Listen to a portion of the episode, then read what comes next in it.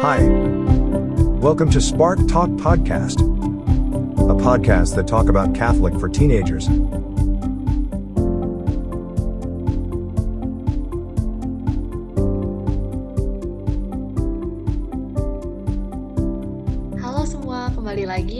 Spark Talk. Pada hari ini, Spark Talk bersama saya, Karisa Angelina, kedatangan narasumber yang sedang naik daun nih di FMIPA UI. Apalagi setelah pencapaiannya yang membanggakan banget di PIMNAS. Tidak lain tidak bukan adalah Kak Kristina Hersandi, atau biasa disapa Katina. Yuk langsung saja kita sapa. Halo Katina. Halo, aduh jadi malu. Kenalin semuanya, nama gue Kristina dari Biologi FMIPA UI Angkatan 2018. Alias sekarang sudah memasuki tahun akhir, yeay. Yeay. Boleh nih Kak diceritain dikit ke teman-teman kesibukan Katina belakangan ini selain di PKM sama di PIMNAS apa aja sih?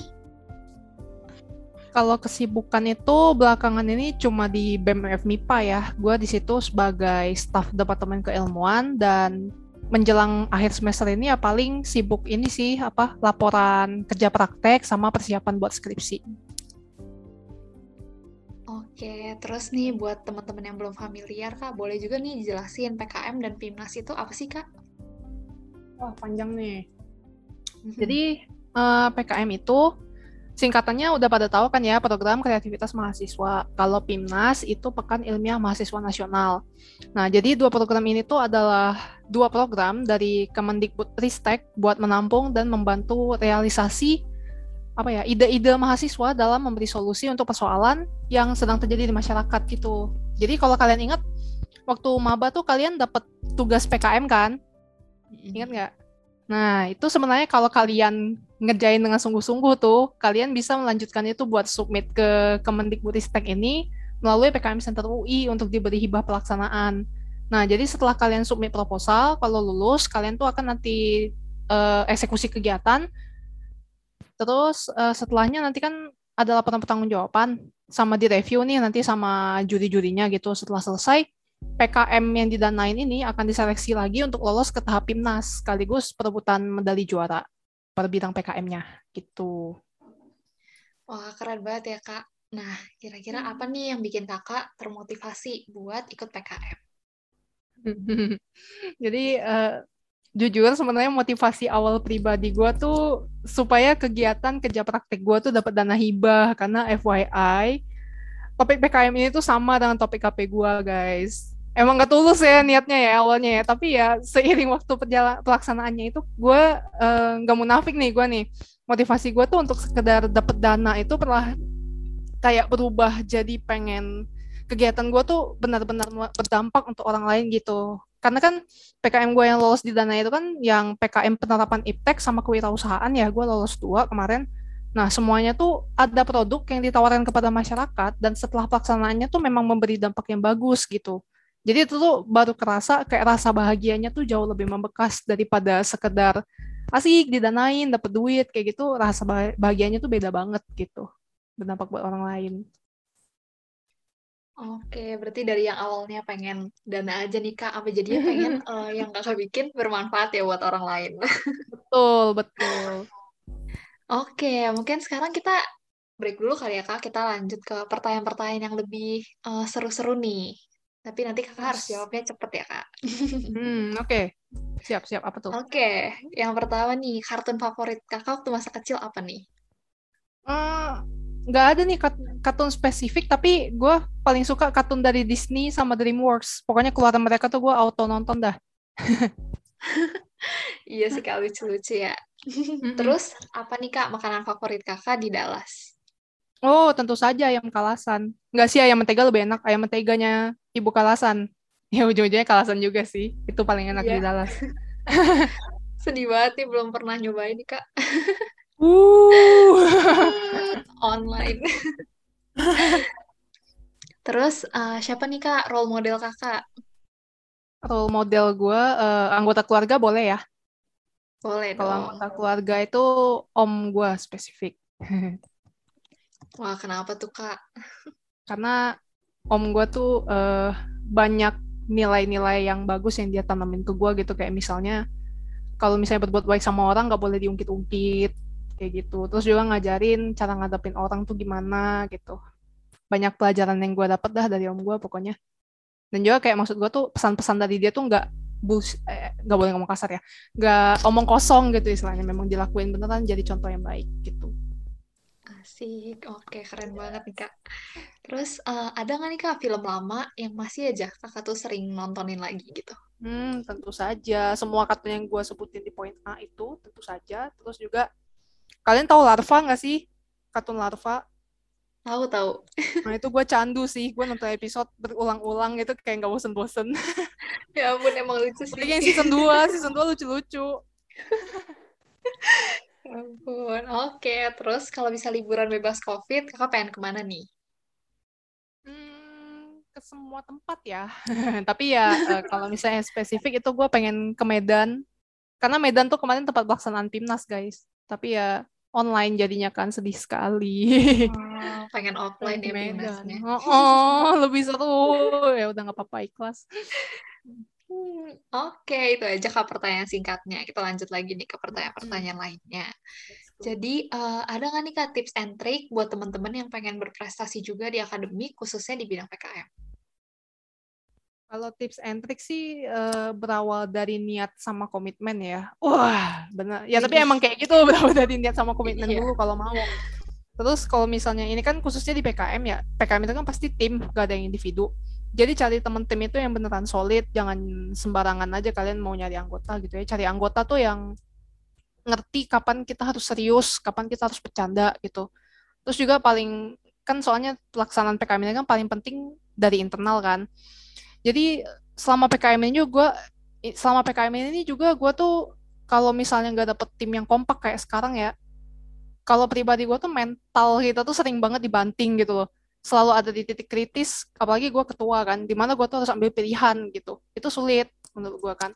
Dan tanpa mereka tuh pertimbangan dari mereka, support dari mereka gitu, bercanda-bercandanya mereka biar kita nggak stres gitu kan. Ya mungkin kita nggak akan bisa sih sampai ke tahap ini gitu. Kalau tim sih ya internal sih, tapi kalau individu ya tetap tadi balik ke niat sama komitmen kalian. Hmm, berarti penting banget ya kak tim yang kayak ya bisa mendukung kita, terus Hmm. sama-sama punya tujuan yang sama juga niat gitu, punya komitmen Betul, juga. betul. Sama selera jokesnya sama sih biar nyambung. Iya kalau nggak nyambung kayak, hmm. Iya, jadi cringe gitu enggak, enggak Iya. enak.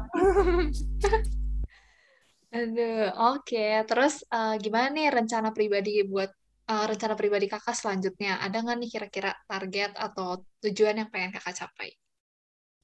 Kalau target ini lulus tepat waktu yang dalam waktu de- dekat ya. Semoga nggak telat, amin-amin. Semoga lulus tepat waktu. Amin. Terus setelahnya memang kalau diizinkan sama Tuhan pengen langsung lanjut S2 sama S3 di luar negeri. Gue pengen ke Jepang sih, tapi yang nggak tahu deh Tuhan bawa ke mana. Tapi target gue itu. Pengen lanjut apa nih kak kira-kira jurusannya atau ke mana kak? Kalau jurusan sih an- antara mikrobiologi klinis, kalau nggak bioteknologi sih. Yang masih berbau Ah. microbial prospecting gitu, gue pengen jurusan yang ke arah situ. Hmm. Oke, terus eh, siapa nih kak? Santa atau Santa panutan kakak? Ada nggak nih? Wah, keren nih. Ini memang podcastnya KMK MIPA banget. Seneng gue. Nah, jadi eh, gue bukan durhaka. Nama baptis gue kan Margareta. Beliau tetap jadi panutan gue juga sebagai pelindung gitu ya. Tapi ya karena gue juga lama sekolah di Saverius, jadi gue tuh udah dengar kisah beliau dan beliau jadi teladan gue banget Santo Franciscus Saverius. Eh, konteksnya di sini bukan teladan karena dia jadi misionaris ya menyebarkan ajaran gitu bukan, tapi lebih ke kayak selama dia jadi misionaris tuh in- individu dia yang lembut, penuh kasih gitu, rela berkorban, lama-lama tuh membuat orang sendiri untuk tertarik dan mengikuti ajaran Yesus gitu pada zaman dia mengajar. Kan dia kan menyebarkan agama soalnya bukan dengan debat gitu, nyari sensasi, koar-koar, maksain kepercayaan dia gitu kan.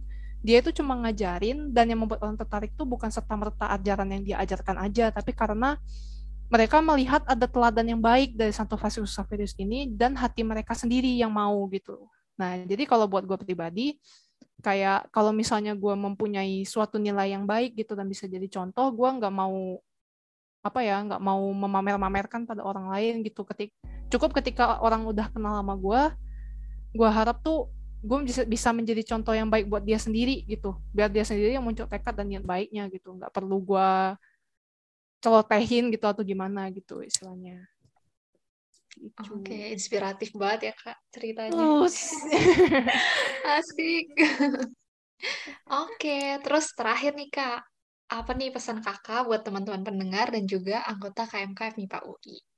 Hmm, nih panjang nih ya. Hmm. Jadi gini, pertama gue mau bilang, gue tuh kalau ngasih pesan nggak bisa terlalu ngawang gitu. Tetap semangat, pantang menyerah gitu. Gue nggak bisa kasih pesan kayak gitu. Gue tuh agak kasar orangnya kalau ngasih pesan. Dan gue lebih seneng memberi pesan tuh agak realistis gitu. Dan ini agak nyambung-menyambung ya. Yang pertama itu, uh, kita semua udah punya jalannya masing-masing. Kita yang buat jalan itu karena cuma kita kan yang punya pilihan hidup-hidup kita gitu. Dan selama kita memilih jalan, kita tuh tidak bisa membandingkan diri kita sama orang lain. Paling sering kan kalian dikit-dikit insecure gitu kan ya gue juga kayak gitu sih. Tapi itu tuh kayak ibarat kita ngebandingin apel sama jeruk gitu nggak akan ada habisnya. Kita punya plus minusnya masing-masing. Garis start awal kita tuh udah beda-beda satu dengan yang lain pilihannya udah beda. Nah, lalu juga uh, dalam membuat pilihan kan setelahnya kita harus mencoba dong apa yang udah kita pilih. Jangan cuma pilih doang terus ragu-ragu gitu, jangan kayak gitu. Nah, sebelum mencoba ini, mental yang paling kuat yang harus lu siapin tuh adalah mental untuk gagal. Itu yang harus lu siapin paling kuat dari mental yang lain. Mental buat ngadepin juga konsekuensi dan resiko apa ke depan yang akan lu terima. Jadi bukan serta merta apa ya mental saat ngerasa lu akan berhasil nih, oh tentu saja gue nggak akan menyerah, gue akan bertanggung jawab gitu enggak, itu akan kebentuk sendiri. Itu lebih mudah dibentuk daripada mental untuk gagal itu susah banget, nggak semua orang bisa.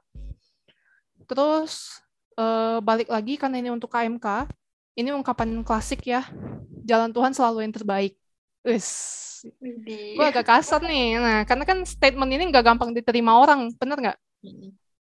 jadi buat orang tuh ini kayak pesannya tuh cukup ngawang gitu kan. Kehendak Tuhan yang terbaik. Apalagi kayak orang yang punya pengalaman permohonannya tuh di saat kritis dan nggak terkabul. Langsung deh wah Tuhan tuh ada apa enggak sih? Gitu kan. Nah, kayak gitu kan orang kadang kan. Gue iya. gue nggak ngatain mereka ya karena gue pribadi pun pernah ada di titik itu gitu. Sampai gue nggak mau berdoa berapa bulan gitu karena gue berada di saat terpuruk gitu tapi ya ya gitu. Gimana ya ngomongnya ya? Namanya juga manusia kan. Itu kelemahan manusia gitu. Itu kalau kita merasa sedih itu wajar sebenarnya. Tapi kalau kalian sedih itu jangan berkepanjangan. Karena waktu waktu tuh nggak akan berhenti gitu buat liatin lu sedih doang gitu. Kalau memang susah nerima kenyataan gitu kita tuh harus belajar membuat mindset kita apa ya harus ditempa agak keras gitu. Lu tanemin dah pikiran kalau seandainya yang terjadi adalah keinginan gua dan bukan kehendak Tuhan hal buruk apa yang akan terjadi gitu loh. Ya judulnya aja udah nggak sesuai kehendak Tuhan kan yang menurut lu aja gimana gitu loh kalau nggak sesuai kan emang lu bisa handle itu semua tanpa Tuhan? Nggak bisa kan? Nggak akan bisa gitu loh. Lu sedih saat doa lu nggak terkabul karena apa? Karena lu nggak tahu hal buruk apa yang akan terjadi kalau misalnya doa lu yang kejadian gitu loh. Ibarat lu mau lu lihat dua jalan nih yang kiri mulus yang kanan tampak rusak gitu. Lu mau pengen belok kiri dong otomatis jalannya mulus gitu. Sedangkan Tuhan ternyata giring lu belok kanan di jalan yang kelihatan rusak bergelombang gitu kan. Uh, gimana ya ya pasti lu sedih dan marah dong kelihatannya mulus gitu jalan kiri kenapa Tuhan memilih jalan yang lebih sulit gitu? Ya karena apa? Karena lu nggak tahu apa yang ada di jalur kiri gitu loh.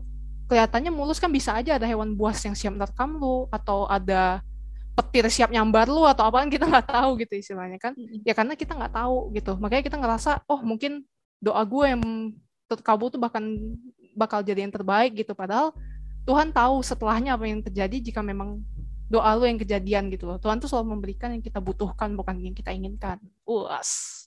Ya izinkan gue menanam mindset kayak gitu deh supaya kalian tuh cepet bangkit gitu dari keterpurukan gitu. Aduh agak agak ngedark ya pesannya ya, tapi emang gimana ya dunia ini tuh semakin dewasa tuh kita juga sadar kan isinya tuh bukan cuma happy happy gitu jadi kayak uh, happynya kita tuh tergantung bagaimana cara kita ngehadepin kehidupan di dewasa ini dan menemukan cara bahagia dan jalan hidup kita sendiri begitu teman-teman Wih, thank you banget nih buat pesan-pesannya.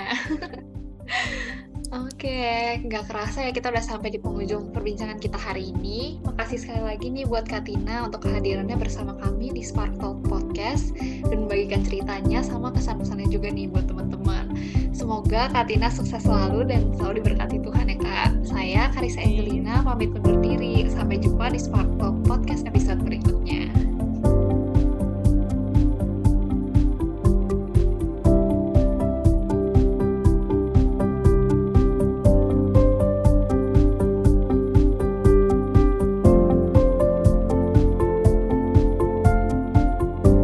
Thank you for listening Spark Talk podcast. Stay tuned for the next episode. And have a nice day.